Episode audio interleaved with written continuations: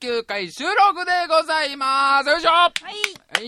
いあ今週も頑張ってまいりましょと今お日話したいことがあっうてちょっと今日ね朝ショックなことがあったんだよね。テンションずいぶん低いですね。ごめんねおうおうもなんかなんか何があった？何でもこう話しなさい私に。うまあ5歳も上だしね。5歳もそうですね。千尋よりそういえば5歳年上でしたね。そう忘れてたけどもうね5年分長く生きてますからね、ねえ。僕の5年間って言ったらもう普通の人のもう1週間ぐらいの濃さがありますからね。そうなのが カルピスの原液を薄く薄くカルピスの原液をあの25メートルのプールに 薄めたぐらいの人生を生きてますから。もう何でももう何でもあの答えられますよ。じゃあちょっとその薄さでアドバイスしてほしいんだけれども。薄さでアドバイスをするよ。何があった？今日私さ、ん。学校電車で行ってるじゃん、もう電車通学ね。そうで、ん。結構家から遠いから3回乗り換えるのね、あー3回って結構長いわな。そうで、何が大変って、うん。この3回のに電車を待ってる時にうんうん23分時間があるの。ああ電車ののの乗り換えの待ち時間が。そうそうそう、んん。だから何をすればいいかをずっと考えてて。23分何をするかを。そう。23分はまあ別にの本読めばいいんじゃないですか？でもぜそうなんだけど本だとさ、ちょっとしか読めないじゃん、まあ23分だと僕だったらまあ3ことぐらいですかね。き昨日 次の日は天僕は次の日は天私もみたいな。その小説つまんなそうだね。昨日僕は私も天あなたもみたいな。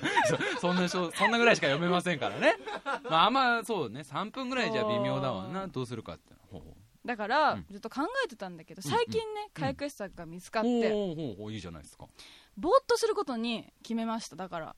考えた考えた結果。あだから考えた結果、えそのぼーっとしてる時間がもったいないからなんかしようって考えて決めたんじゃなくあ違てう。今りょいろいうろさんが考えてるうんうん。浅はかな方のぼーっとではなく浅はかな方のぼーっとってのがあるんだね。上の方の ああもっと崇高なぼーっと試行錯誤の上上の熟慮の末のぼーっあのとです長年のその修行の上編み出される無我の境地みたいなね。偉いお坊さんとかがなる無我無欲のそうそう境地みたいな。お坊さんの棒の方で。お坊さんのお坊さんの棒はそういう意味があったんだね。そうそうそう。ああそうそういう棒を3分でいいわ心を鎮めるために。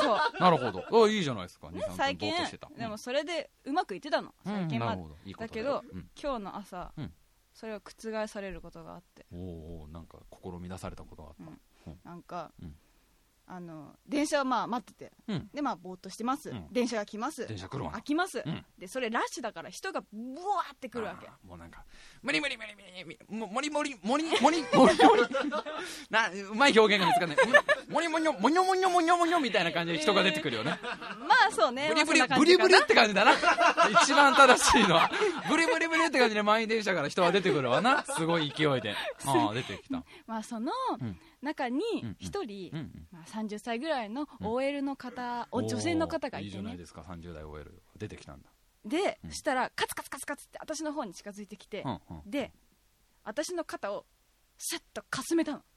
ああまあ待ってた千尋にまあ要は出てきたらこう降りてきたらぶつかっちゃったんだ。あぶつかったんじゃなくってかすめたのそこは まあ裁判で重要になるからね。あぶつかったかかすれたかっていうのはね。そう裁判所に行くぐらいの。そうだね。裁判になったらいろいろ面倒だからね。千尋のこの発言がね一応証拠として残っちゃうから。いやじゃあかすめたっていうことにしときましょう。まあかすめたんだ。そう。でかすめました、うん。でうわかすまったと思って。かすまった。かすかすまった。新しい表現きました。か あかすまった。かすまった。と思ったら、うん。その女の人が、うん。私が今まで来た中で、うん。もう聞いたこともないような最大音量で舌打ちを、うわみたいな。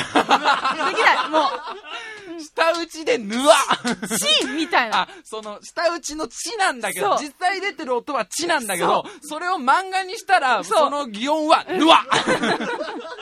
すげえ、カイジの、あのー、カイジの擬音を超えたよね。あの、カイジだと、あの、ザ、ザザじゃないや、えっ、と、カイジざわざわざわ、すごいよねざわざわ以上のえ、ぬわっていう舌打ちが聞こえたんだ、千尋に。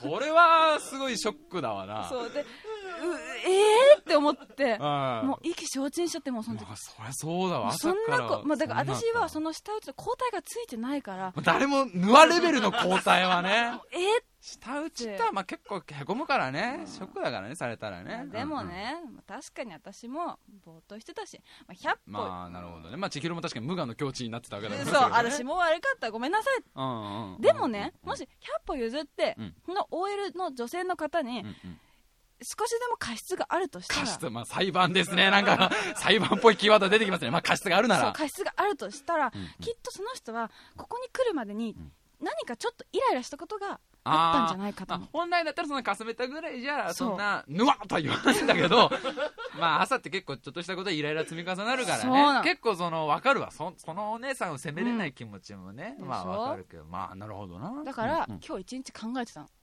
なんでその OL の女性の人がそんなに舌打ちをしなくちゃいけなかったのか。ああ何があったのかとそのお姉さんに一日考えてた授業もそっちのけで。授業もそっちのけ。学校の授業もそっちのけで。そう。あのお姉さんのあのぬわ感ぬわ感はどっから来たんだろう。どうしてだろぬわ感は難しいなって思ってたんだ、うんううん。3つ見つけたの。ほう理由だから聞いてほしくってさ理由お今日いいですよ。何でも聞きますよ。まず1つ目ね、うん。OL さんじゃん、うんうん。だからストッキング履かなくちゃいけないわけ。いいじゃないですかねニヤニヤするところじゃないのね。すいません僕ストッキング大好きなんです。いません。えじゃあちょちょ最後まで聞いて。個人的な趣味ですよみたいなえ30代 OL のストッキングっていいですね。はい。はい。まあ OL さんストッキング履きますわな。書きますね。履きますわな。でも OL さんとしたら、うんうん。ストッキングをきちんと履いて職場に向かわなくちゃいけないわけ。まあそうだな綺麗にやっぱ履かないとだね。ちょっとでも、うん。こう傷というか汚くなったらもうそれはそのストッキングはもう役目が終わりなわけあーなるねほどね、まあ、女性はそういうとこあるんだわな。まあ、僕なんかのね若干その傷とかがついちゃっても全然いいいいむしろ生活感があってそういうストッキング僕は嫌いじゃないですからね。綺麗にピチッと貼られたものにもうもうド変態じゃん俺ただのこれ。なるほど、うんでもその日、うん。伝染しちゃって、うん。うん。うわマジかもう取り置きもないしっていうイライラ。伝染したストッキングで行かなきゃいけないっていうイライラとそれを見る男子たちのムラムラのぶつかり合いみたいなね。もうもうここにいる男たちはもう全員そうですよ。OL ってキーワードと30代っていうキーワードともうストッキング伝染もう完全にムラムラです OL の朝ってだけでムラムラするって今エディカザルさんが、ね、男ってのは悲しい生き物ですからごちそうさまです。うんごちそうさまです。おかずになっちゃうどっちになりまおかずおかずになってしまいましたね えじゃあえうん。次、うん。もう一つね、うん。その OL さんが今日、うんうん。たまたまテレビをつけたら、うんうん。あの星座占い。ああ朝やってるそうわなやってて。うん。でその女性の方のうんうん。星座がうんうん。もう反応しがたいめっちゃ微妙なライン。あーなんかあの習いぐらいの。えそう。なんかラッキー。習い八。そうそうそうそう。1位だとすごい嬉しいし、ええ B だとすごい残念なんだけど、微妙な8位ぐらいの、どっちなんだこれ？そもそも星座占いがどうなん、どれぐらい影響力あるか分かんないものの8位ぐらいって、一番モヤモヤする感じね。ラッキーポイントもなんかもうえー、なんかそれ無理じゃんってあ、いう。なんかもうふふわふわした感じですそうそうそうそうそう今日は一日おとなしめの方がいいかも、みたいな、ふわふわしてんな、おいみたいなやつね。そう。あれ、あの、星座占いさ、僕うん。結構気にしちゃうんだけどさ、まあ1位だとか12位だとかで結構気にしちゃうんだけど、あれ逆にした方がいいと思う順番は1位から12位まであっていいと思うんだけど、うんうんうん。必ずアドバイスみたいな1個ずつ入るじゃない？なんか今日はこうした方がいいかもとか、ね。うん今日はこう一日ですよっていうの。あれ1位の人ほど悪いこと言うべきじゃない？逆にそう。だって1位乙女立てだけでもテンション高いわけ。ルンルン気分で家出れるわけ、今日も1位何も怖いことないもう絶対今日最後の日だってな,、なってるわけじゃん。で12位ってだけでも今日なんかすごい悪いことが起きる気がする。ね。嫌だなって気分じゃん。それ不公平すぎると思うんだよねたかが星座ってこと。確かに1位にかける。あまりにもそう1位と12位の差で、えー。朝の気分しかもなんか1位の人は今日は何もかもが全てうまくいく日ですとか言って12位の人は家に出ない方がいいかもとか仕事だっつうのみたいな感じで、ね。今日はもう寝てましょうみたいなこと言うじゃない12位と。あれ逆にしてさ、うん。1位の人に今日は確かにあなたは1位です、でも仕事の成績では果たして1位だったことありますか？あなたは。ちょっと毒がそうそう、入るのね毒が。いつもあなたは4でも位とかそれ5位をさまよってますね。そろそろ目指してみましょうよ。トップ3を。あなたのそういう努力を見たいなっていうアドバイス。ちょっと落とすの、そう。ね、で、だんだん、だんだんよ良くなっていくの。6位。どんどん元ど気んどんどん元気が出るようになってって、うん。2位とかまだ辛辣なこと言うんだけど、6位ぐらいで、まああのね、どっちつかずだからそれなりの1日遅れると思うよ、みたいな、あの、微妙、一番真ん中っぽい、真ん中っぽいの来て、で、12位の一番ビリのやつは、もう大丈夫だよ、あの、こ内緒だけど星座占いとか全然関係ないからね。関係なくなっ順番的に、順番的に12位になっったけど全然関係ないからむしろすごいいいことあると思うよみたいなのを 毎日言ってくれる。気使ってそうやったら全員気持ちよくプラマイゼロなあ感じで。そっかみんなが幸せになれる。そうそれはあの僕かねてから思ってた。そうなったらいいなって。それいい。それいいです、ええまあそうなってないからじゃあお姉さんなんかまあ微妙な占いっていうの。はまあでもどうなんですか？その2つぐらいでぬわ感は出ないで。しょ ぬわっとまで言わせる下打ちは出ないでしょ、うん。じゃあ、うんそのお姉さんさ、うんララッシュの電車から来てるわけだから、うんうんうんすごい混んでる電車に座ってる、まあそうだもんな、うん。でもうんうん。きっとそのお姉さんはね、うんもうストッキングも切れてるし、もう占いでも微妙な順位だし位だし。昨日は上司にぐちぐちなんかうん。ご自達字訂正されるし、ご自立寺ってもずいぶん可愛い指摘だね上司から。ご自立寺そう。あの人を入るって書いてたぞまた。お恋をお前変って書いてたぞとか。言われたんだね。そう。初歩的なやつを。お前あのあれだとお前ロがルになってたぞとか。酸かロかわからないぞあれじゃとかすごい言われてたわけだね。はいもう「ぬ」と「目だそうな微妙だったぞとかね。はいはい。いろいろ疲れ果てて疲れ切ってるわけ、うんうんだからお姉さんも座りたくってなるほどね。そうでうんうんそのもう満員電車だからみんな座ってる席がない。だけどどうにかして勝ち取りたいからこのパッと見て今にもすぐ降りそうな人に目星をつけてその人の前に立つずっとなんかあのいるもんね。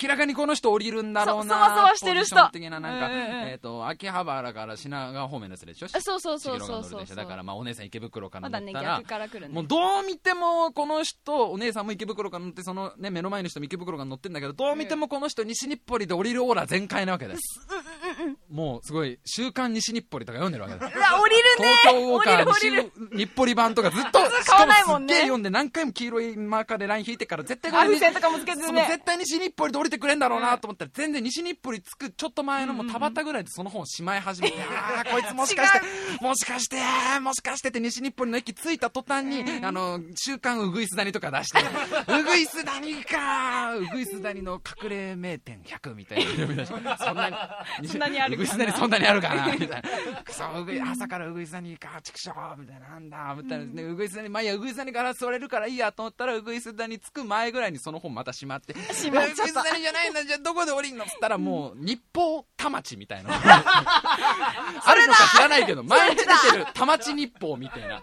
田町の行きたいところ6000みたいな。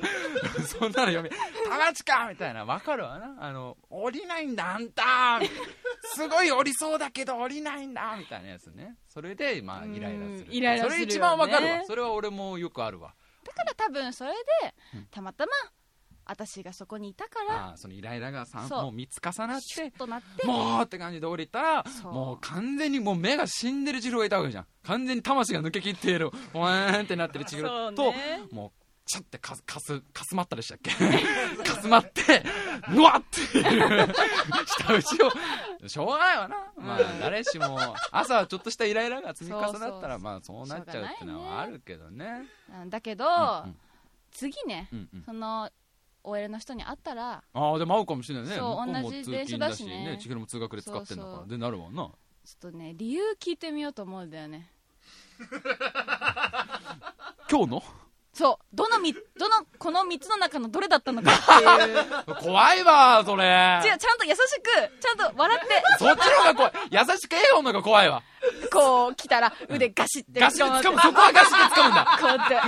この間私に「ぬわ」っていう舌打ちしましたよねあれなんでですか？あれなんでですか？全然怒ってないんで。そういうんじゃないんですよ。ただ知りたいただけ。だ知りたいだけです。今から言う3つの理由のうちのどれですか？みたいなもう特定もう限定しちゃってるわけでしょ理由。怖いわ。千尋めっちゃ怖いわそれしばらくもその秋葉原駅の都市伝説になりそうだよね。千尋がなんか。いやまあでもね朝は誰もがイライラするから、うん。まあ、その譲り合いの精神で、ね、優しくねみんな、ね、優しく沼っていう舌打ちしないようにというところで、えー、では今週も最後まで聞いてください。タイムマシンブ 2!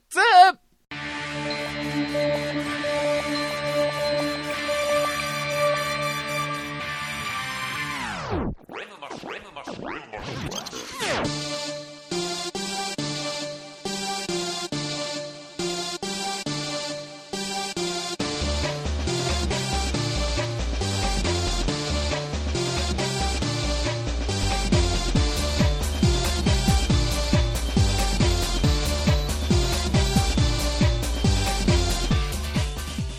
今週も始まりましたタイムマシン部2お相手を務めさせていただきます白井亮です。千尋です。よろしくお願いします。まあ今ねあの千尋が、まあ、女子大生独特の悩みというかね、まあ、全国のそう女子大生だったらまあ共感するだろう悩みを まあ話してくれたけど、まあ、僕もちょっと悩みがありましてお、えー、あの聞きます聞きます。今現在まあ僕4畳半の部屋に一人暮らしをしてるんですけど、あのまあこの部屋に住み始めてもう長いんですよ。もう7年ぐらいになるんですけど結構だね。ちょっとあの変な音がねこの部屋でするっていうああいつものやつだ。あのー、そうですね。あのいつものやつです。あの寝てると、うん、あの誰もいないはずなのに足音がすごい聞こえたりとか、うん、あの夜お風呂でシャンプーしてると後ろから女の人の笑い声聞こえるとかそこら辺はでも全然悩みじゃないんですよ。まあいつもいつもすぎるんでいつもすぎる、僕がギターの練習するとあの合わせてラップ音をねビートを刻んでくれるのは全然もうパッチンパッチンパチンパチンパッチンパッチンみたいな。全然悩みでもなんでもないです。もう共存してますからそこら辺の悩み。なるほどなるほど。あのここね。3か月ぐらいかな、うん、あの僕ん家にある冷蔵庫からとてつもないイオンがするようになりまして。イオンねイオンです。異なる音と書いてイオンですね。なんか変な音がするようになって、うんうんうん、そういうのもあの、まあ普段はあいつおとなしいやつなんですよ。もう黙って何も言わずにこうねズボーって立ってるだけなんだけど。それが彼の役目ですね、そういうねあの中で冷やしてるだけじゃないですか、うん、時々20分に1回ぐらいかな。これ多分どこの家もあると思うけどなんか思い出したかのようにさ何かを動かすじゃん冷蔵庫。ああ分かった分かった。分かる。冷蔵庫のあの何かああ冷やさなきゃみたいなあの感じね。普段ぼーっとしてんだけど、ああ、やべえ、冷やす番だ、みたいな、冷やす時間だ、みたいな感じで急にブーって鳴り出すじゃない。わかる。なんかのそう、駆動音みたいな笠原くんが今書いてくれたけど、なんかの駆動音出すじゃない。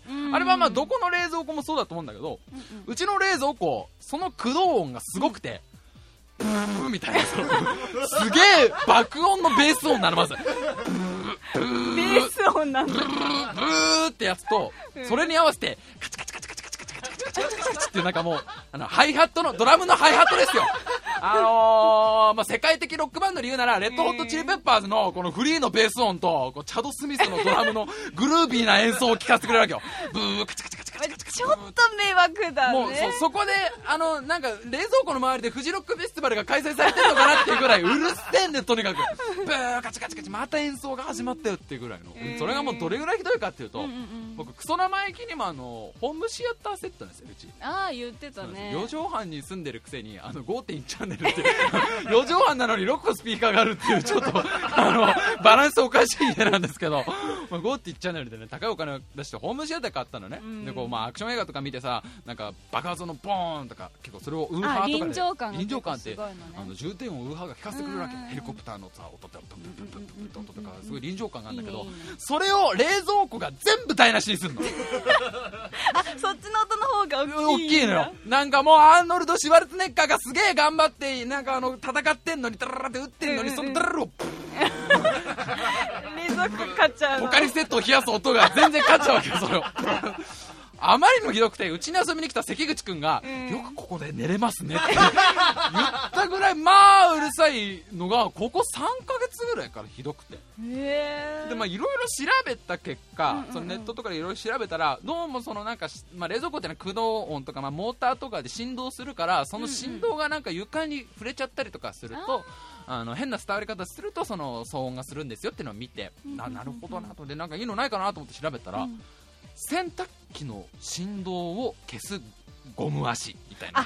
洗濯機もうるさい、ね、そう洗濯機もうるさいじゃん。確かに。もうそういう超特化したやつが売ってるの洗濯機のあの振動を消すためだけに生まれてきたゴム。で す世の中にはいろんなゴムがいますけど このゴムは洗濯機の振動も消すだけダメです。もうそのためだけにえ四国のどっかの山奥のなんか山村の職人たちがもう熟年のこうねあの技で作り上げてくれてるみたいな。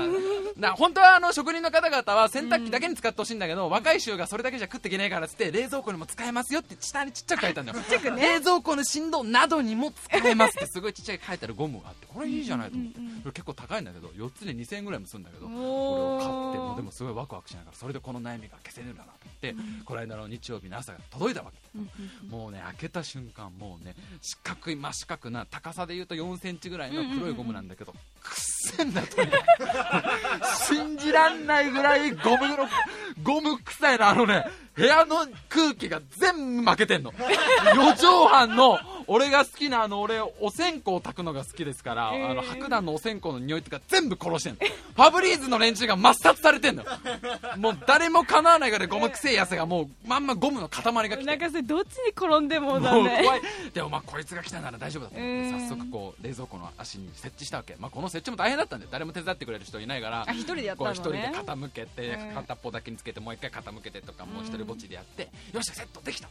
あとは、うん、もうこいつがあの思い出したかのように またああ僕がそろそろ冷やせなきゃ溶けちゃうっていうのを 思い出してくれるまであとは待つだけだと思って15分ぐらい冷蔵庫の前でずっと待ってた、うんうん。うん、したらまた思い出したかのようにこう駆動音が鳴り始めるんだけど、うん、ブーっていうあのベースですよ、うんうん。うんうん、フリーのかっこいいベースは消えたんだけどカチカチカチカチカチが残ってそっちはまだ気づいてないんだ。そっちはもうチャド・スミスはまだアメリカに帰ってないわけよ。まだ日本でドラムクリニックを開いてるわけ。カチカチカチカチカチ。僕のハイハット聞きなよっていうのがまだ残ってんの、あれ？なんかダメじゃんみたいな。そっちをむしろ消してほしかったのにそのカチカチを、あこれダメだなとどうなってんだろうと思って。えー、と思ったらまたふってなくなっちゃう。5分ぐらいであの音鳴りやむからあそっかそっか。ね、またにもう15分か20分ぐらい待ったらまたカチカチカチって鳴り出すの、うんうんうん、で今度はもう原因を突き止めようと思ってずっとよく聞いてたら、うん、どうも冷蔵庫の底の方から聞こえる冷蔵庫の一番下の底面っていうの？底辺のあたりから。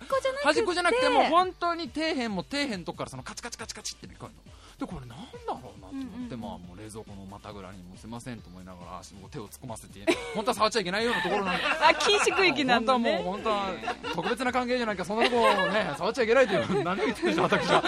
冷蔵庫とそんなまだそういう関係でもないのにすいませんっつってちょっと触らせていただきますってこう。そこを触ったらなんかね冷蔵庫の底は振動してるんだけど、その鉄板みたくなってるとこがそこを思いっきしこう自分の手で押さえてあげると、うん、カチカチカチって止まるわけななんか要はパーツのが外れかかってるのかなんだか分かんないんだけどなんか俺が要はグッと押さえてれば、その何にもならない静かなあの冷蔵庫に戻るわけそっか手を添えてあげるだけでいいことになるのね。あじゃあもうこれ解決も簡単じゃんと、うんうんうん、もう俺がずっと手を添えてればいいんだと、うん、もう今後の人生俺はむしろ冷蔵庫のパーツとして生きていけばいいんだよと。えもうもちろんこの先もうラジオもバンドもできません、うん、もう就就職も結婚ももうそれはもともとできませんし。もうもう捨てたような人生ですから今後冷蔵庫の底にずっと手を当ててる人で過ごせばいいやと思ったんだけど、まあ、一応僕もねあのコンビニ行ったりしたいしあのそうだよね。トイレも行きたいし、ね、行きたいし甘いお菓子とか食べたいしこれじゃ困るなと思っていろいろ考えたらなんかで押さえつけてりゃいいんだこの手じゃなくても。なんかで要は圧迫させてればこの安定するんだと思って。うちで使わなくなった絨毯があったのね。もうあの古い絨毯カーペットみたいな。それをこう畳んでぎゅうぎゅうにして冷蔵庫のそのなんていうの底辺床下の間に隙間に全部押し込んだぎゅうぎゅうに。したらそのカタカタカタっていうのがなくなったわけピタッと。もう圧迫されてるからあこれ完璧じゃんと思って、うん、よし治ったって。ちょっとかっこ不格好なんだよ。なんで冷蔵庫の下にパンパンの絨毯があるんだっていう。なんか排熱の問題とか心配になったんだけどこれでいいじゃんと思って。よかったと思って。またあの部屋でゴロゴロしてたらまた15分ぐらいしたらその冷蔵庫が思い出しましたってなったんだけど、うん、なんか変な違和感するんだねカチカチカチって音も知らないし、ブーっと音も知らないんだけどなんか部屋全体が揺れてる感じ。なんかもう冷蔵庫から一番遠いところに俺は座ってたの。座ってこうテレビぼーっと見てたんだけどなんか部屋全体がなんつうんだろうワープ前みたいな。今からワープ後方に入る前みたいな。ややや振動なのいやいやブー。なんか部屋全体がややブーみたいな。えなマクロスに変形すんのかなみたいな。いやいやブーブーみたいな感じ。要はさ、その絨毯で触れてる面積全部が振動伝わってるからそっか前より音,、音はしないんだけど、うんうん、その分振動が丁寧に伝わったわけ。だから部屋全体がなんかややブルブルブルブルしてもう気持ち悪くてしょうがなくて。どこにいてもなんかやや揺れを感じない。微妙な振動を感じなきゃこれは俺ノイローゼになるなと思って。ですぐこうもうなんていうのそのカーペットどうしたもんかなとこれでももうじゃあこのカチカチは諦めなきゃいけないのかなと思って、もう一回ちょっと探ってみようと思って。すいません。ごめんなさいと謝りながらまたまたぐらに手をつけま すまたぐら？すいません。ねもうこんなこんな大切なね秘められた隠された場所に手を突っ込むなんて殿方が手を突っ込むなんて本当申し訳ないんですけどもう一回手を突っ込んだらなんか穴があって途中に。いや、もう、笠原さん笠原さん違いますよ冷蔵庫の話ですよ何を変な想像してんですか本当にあったんですよ今ねあの今ね、やる気なしょうが触ってもいいけど、指入れ禁止って言ってますけど、ちょっと変な想像しちゃうでしょあの今、穴って言いましたけど、実際は、実際は裂け目ですよ。なんで、それもダメだよ。そうなんですよ。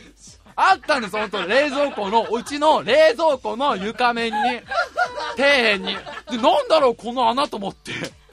勇気を出して手突っ込んだの。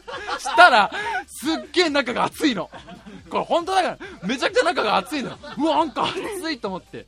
でもドキドキ、すっごいドキドキしながら、まだ手入る、まだ手入ると思って、その冷蔵庫の大事なところに手を突っ込んでったら、なんかね、もう、そうですね。今、エリカ・サルさんがもう卑猥にしか聞こえないって今、千尋が顔を隠してうつむいてるけど、本当なんだって。冷蔵庫のまだぐらい手突っ込んだら裂け目があって、中が熱かったってのは本当なんだってもう、信じて。で、中で触ったら、なんかね、すげえ熱くなっている、鉄のパーツみたいなのがあるの。鉄のなんかね、針金じゃないな、チューブみたいな、太いチューブみたいのがあって、それがすごい熱いわけ。熱っと思ったけど、ちょっと触れると、そのカタカタカタってのがなくなったわけ要はその鉄のパーツがちょっとなんかずれてるだけらしいと思ってでそうすぐその手を防御するためにあの鍋つかみをこうはめて、うん、もう一回手突っ込んでまたこう押し込んであげたのその手を入れてチューブみたいなのしたらピタッと音が完全にそのカタカタもブーもなくなって要はただ単にその大事な部分の大事なところが あ間違ってないよ。ちょちょっとほんのわずか23センチずれてるだけで触れちゃうぐらい敏感だったっていう冷蔵庫はっていう。なんか、ね、なんか伝わってるこれ、すごい分かりやすかった。分かった？ありがとう。でそれ以来冷蔵庫はもう一切そのもうベースラインももうハイハットの音も聞かせてくれない。もう全然ロックフェスティバルももう終わっちゃったから。なんかそれではそれで結構寂しいし。なんかそれで従順になったんじゃない？あこれで大丈夫ですかね？あの、うん、なんかでも冷蔵庫のなんかねちょっと一個関係を超えちゃったなっていう感じがして。ね、今ちょっと気まずい。冷蔵庫開けるたびにお前の知らない。俺はお前の知らないお前を知っちゃったよみたいな。はいそうですね。笠原さんがもう今日は笠原さんいっぱい出してくれますけどね。中高生が本当今週は喜ぶねっていう。これ俺が喋ったら喜ぶんかこれは。まあ伝わったかな。趣旨が伝わるか心配ですけどそれでは今週も最後まで聞いてください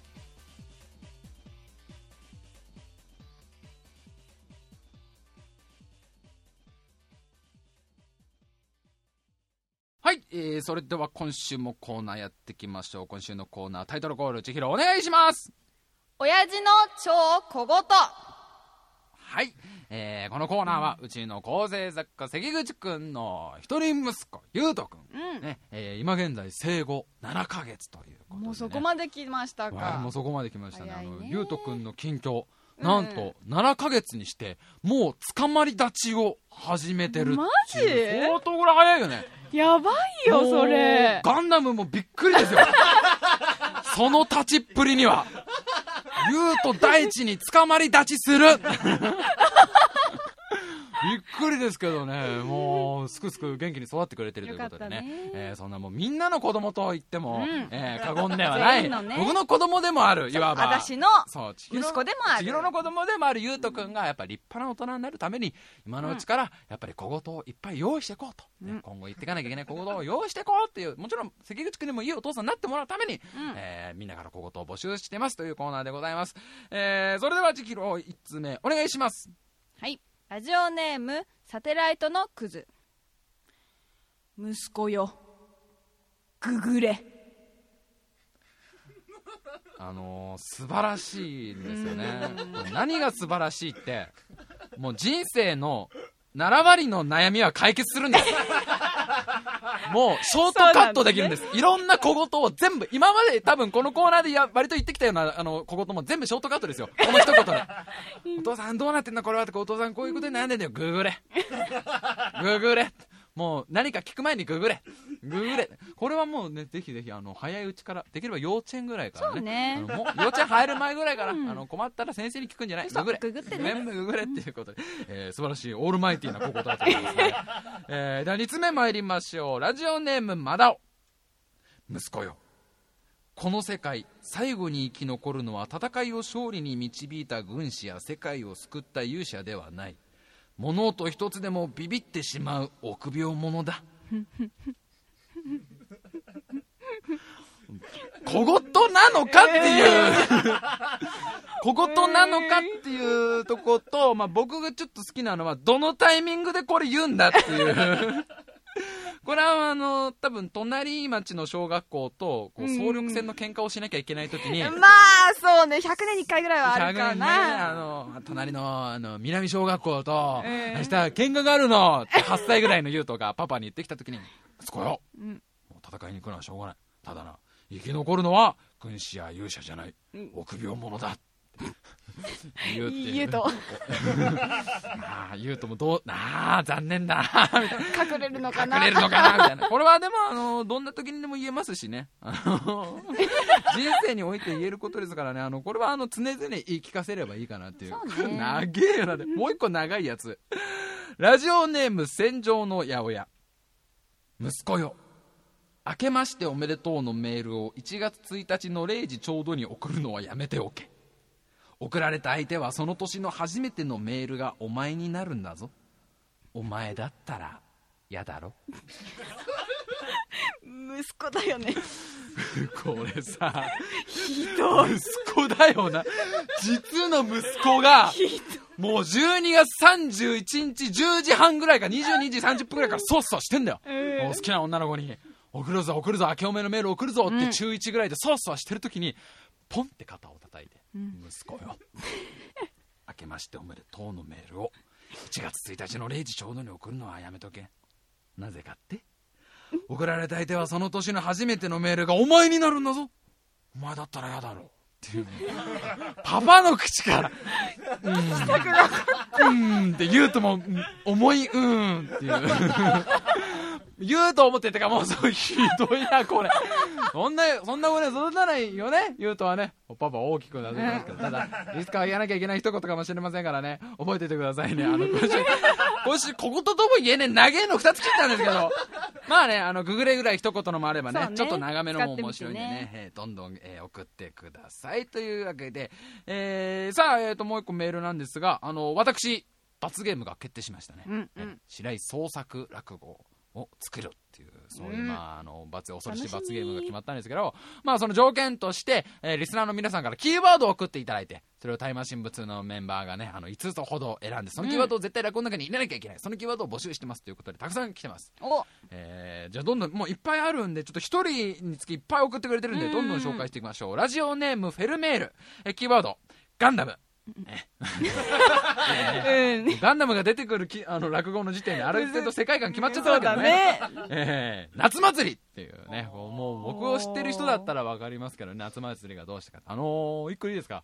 夏祭り事件に関してはタイムマシン部1無印を聞いてほしいんですけど、うん。まあ、僕のね高校生の時好きだった女の子の、まあ、ちょっとした甘酸っぱい思い出がホワイトベリーの夏祭りって曲に含まれてるんですがその夏祭りの子から あのフェイスブックで友達申請来ましたよ。えー、やばいじゃん。来たじゃん。でしょ？青春じゃん。あのみんなそういうリアクションすると思ったんですよ。で僕もそういうリアクションになると思ったんですよ。おー。うん。やっぱり10年前ですとおー懐かしいぐらいのおーあのドキドキとかそういう。いやさすがあのないね意外と。どうなるかなと思ったんだけどね自分でも いやいや当当時すごい好きああ笠原君そんながっかりじゃねえんだよ。いやいやいやすごいいやそういういい子だったし当時大好きだったけどさすがに10年越しで恋愛感情引きずらないもんだな人間はみたいなね。あのまあ元気で多分やってるんでしょうねみたいな。あのあのまあ感想は、フェイスブックってすごいなっていう。えー。こんな昔の本当すごいね。小学校の時ちょびっとだけ同じクラスだった人とかは申そうかそれを汲み取ってわざわざ友達かもみたいな。多分その友達の友達はみんな友達的なシステムでさ、なんかフェイスブックってすごいしいろんな人から来るじゃん、うん。ほんでまあ向こうからじゃ多分ねこう懐かしい高校の先輩ぐらいな感じで申請来てああこの子あれだ夏夏祭りの子だと思ってあこれラジオで喋ったら変な感じになっちゃうかな？みたいな。あれ？どう喋っちゃった。で喋っちゃったけどどうなんだろうこれ？俺そんなわーってなあのゾーンの曲にはならなかったな。ホワイトベリーの夏祭りの青春がゾーンのあの10年後ねもうよかったら会いませんか的な展開にはならなかったねっていうあーそういう甘酸っぱくもあんまりない感じで、えーあの長く続いたこの夏祭りの恋物語、えー無事終了しました。無事終了しました。よかったの？よかったの？よかったと思います。えーえーすいません、ちょっとそれました。キーワードいきましょう。ラジオネーム、プラム。キーワード、スコンブ。スコンブ。好きなのかな、えー、ラジオネーム、ダンコン。キーワード、バカ野郎あ、ごめん。バカ野郎。俺は女の前でしか泣かないんだ。えー、他にもキーワード。若い頃の石原良純に似て可愛いね。こんなキーワードどうやって入れたらいいんだよ。キーワード、いい肛門ですね。入れようがねえだろうがよ。えー、えー、ラジオネーム右手の恋人キーワード、えー、ミミズ。ひどいね。何でも入れりゃいいってもんじゃないんだ。ミミズ、タコ、数の子。ツアトスラは各語りき。うつつ枕。どう入れたらいいんだ。えー、ラジオネームサテライトのクズ、落語のキーワード、落選。ああいいじゃんこれはいいキーワードですね。落選。これは入れたいですなどっかにですねね。ちょうどだね。えー、まあ今週バーっと紹介しましたけどいっぱいキーワード来てます。あのー、もう何でもいいってことがよく分かったと思います皆さん。そうです。もうキーワードは何でもいいです。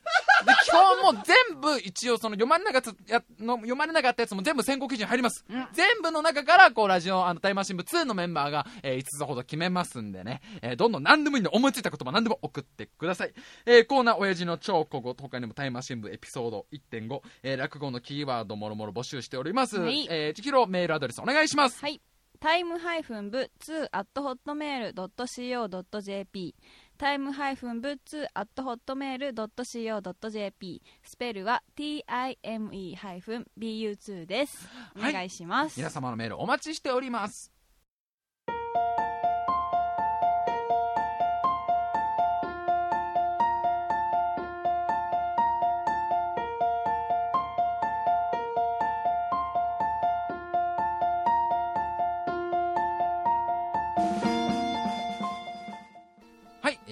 今週も長々喋ってきたわけですけどね、はい、えー、エンディングでちょっと告知させてください、えー、私がやってるバンドネコロマンの、えー、次のライブが決まってます。4月30日月曜日祝日に、えー、高円寺のクラブライナーというところでやります。またネコロマン新しいギタリストまだまだ募集してますんでね、えー、もろもろの情報ネコロマンというホームページネコロマンのバンドのホームページにありますんでぜひぜひご覧になってくださいあのー、なんだこの変な空気はみんな。だってね。なんだその、しょうがないじゃないか、夏祭りの、こう、もういいじゃない結構、フェイスブックで親戚って。確かに僕もね、そんな自分に失望してる自分がいましたよ。あんだけを白い4畳半スクリーマーの頃から引っ張ってきた、その片思いだったこの気持ちを、あれ、親戚来ると意外と、そんなにときめかないんだみたいな、エディカ・サラさん、もう僕と一緒にラジオをもうな5、6年56年ずっとやってきてるこの笠原君非難の顔ですよ。僕に対して。なんかもうごめんねなんか。なんかごめんね。